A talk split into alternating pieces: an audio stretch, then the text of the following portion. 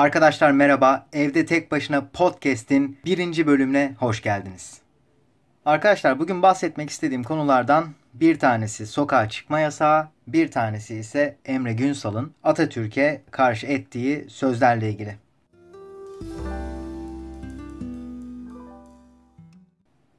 Bu kadar önlemin alınmasına rağmen olması gereken şey buydu. Tabii ki benim gözüme burada en çok çarpan Luppol'u abimiz, dayımız artık her kimse. Luppol'u yapan firma kim bilmiyorum ama bu dayıya gidip para versinler.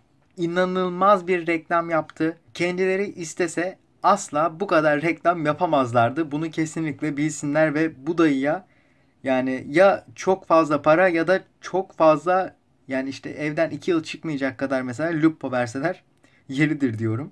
Şey var yani bu ne lan elinde Lupo ile orada. Ya sana ne? Sana ne abi? Adam elinde adam belki de Lupo yemeyi seviyor. Veya bir şey diyeceğim. Belki de Lupo onun kutsalı. Ha? Ne biliyorsun? Değil mi? Sokağa çıkma yasağındaki bir diğer olay da Bilecik'in biz büyük şehir değiliz diye anons yapması. Arkadaşlar bu olay yıllardır gerçekten içimi parçalayan sınırlı şeylerden oldu. Düşünsene bir belediye bağırıyor. Biz büyük şehir değiliz. Ankara'ya bakın.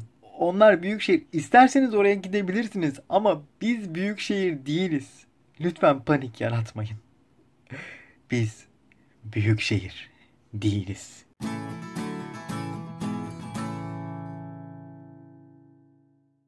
Sokağa çıkma yasağı en çok kardeşimi vurdu diyebilirim. O yılda doğanlara sokağa çıkma yasağı geldiğinde kendisi içinde bir çelişkiye düştü. Sanki yetişilmesi gereken bir konu varmış gibi. Hani ben yani iki ayla mı kaçırdım? Ama neyi kaçırdım? Sokağa çıkmak yani virüsü taşımayı iki ayla mı kaçırdım? Gibi bir düşünce oldu. Hem galiba tahmin ediyorum kardeşimde ve yaşıtlarında veya ondan daha genç 2000'den önce doğanlarda. Tüh ya iki aile virüsü taşımayı kaçırdım gibi bir şey oluyor tabii orada. E şimdi sokağa çıkma yasağı gelince ne o çıkacak ne biz çıkabileceğiz. Galiba gerçekten istedikleri ya hep beraber çıkmayız ya da ben tek çıkarım.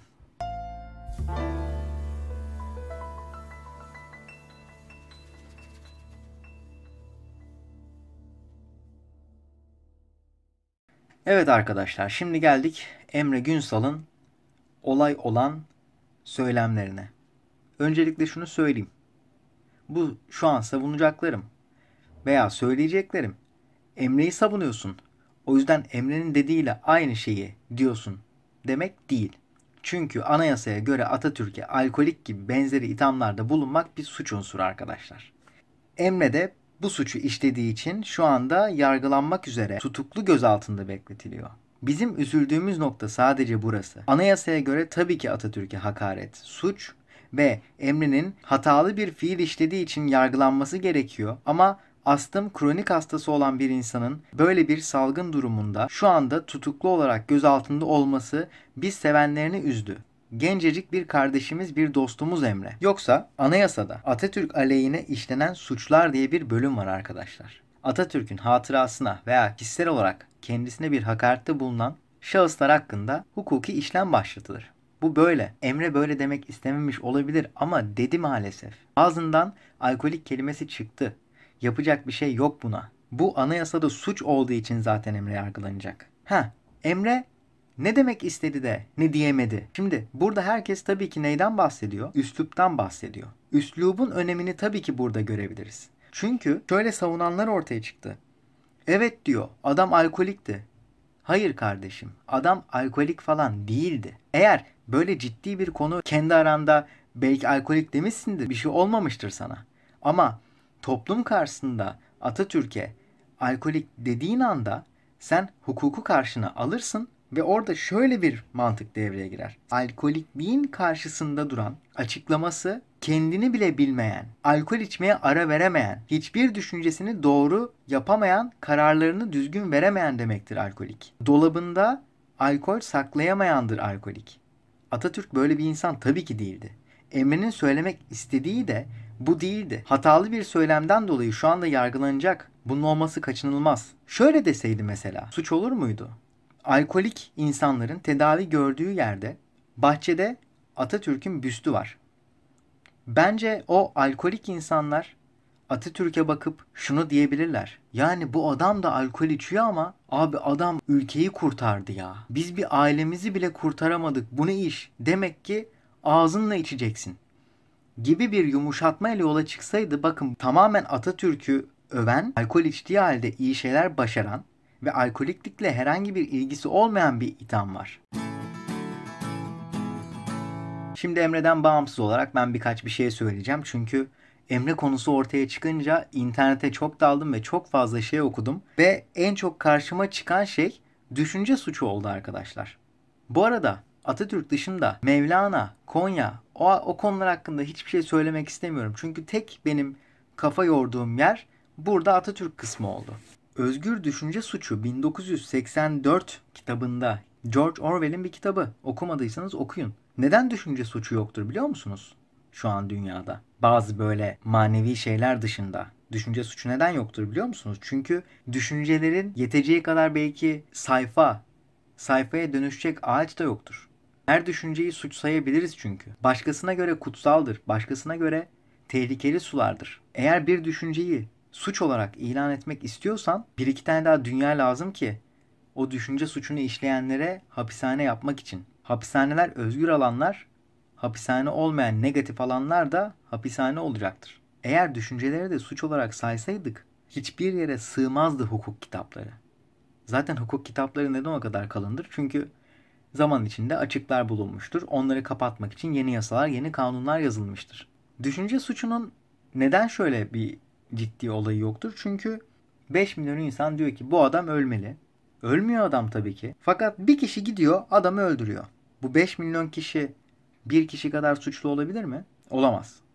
İşte burada suça teşvik etmek durumu ortaya giriyor. Ya bu da kahrolsun dediğin için bu suça teşvik değildir.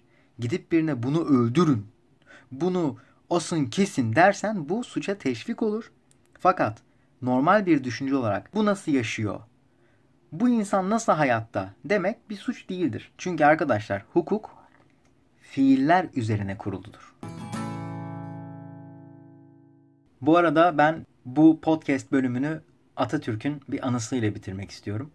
Atatürk benim çok saygı duyduğum ve eğer sahnede adını ağzıma alacaksam olabildiğince özen göstermeye çalışacağım birisi. Kitap yasağına karşı çıkan Atatürk. Askeri öğrencilik yıllarında kitabın yasaklanmasının sıkıntılarını yaşayan Atatürk, kitapların yasaklanmasına da karşı çıkmıştı. Bu karşı çıkışta hiç kuşkusuz onun okumayı ve kitaba verdiği değer yatmakta.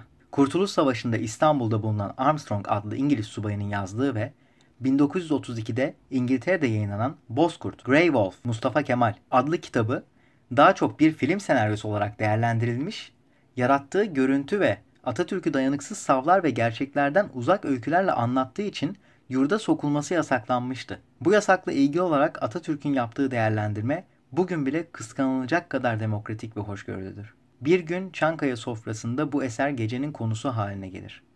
Atatürk, getirin şu eseri okuyalım. Der ve eser gece baştan aşağı okunur. Atatürk her satırını dikkatle dinler ve sonra sorar. Ne yaptınız bu kitabı? Yurda girmesini yasak ettik. Niçin? Hakkınızdaki iftiralar dolayısıyla. İçki falan mı? Evet efendim. Az bile yazmış. Bırakın kitabı yurda girsin. Millet de okusun. Evde tek başınanın bu bölümünün sonuna geldik. Dinlediğiniz için teşekkürler. Ne mutlu Türk'üm diyene. Hoşçakalın. Thank you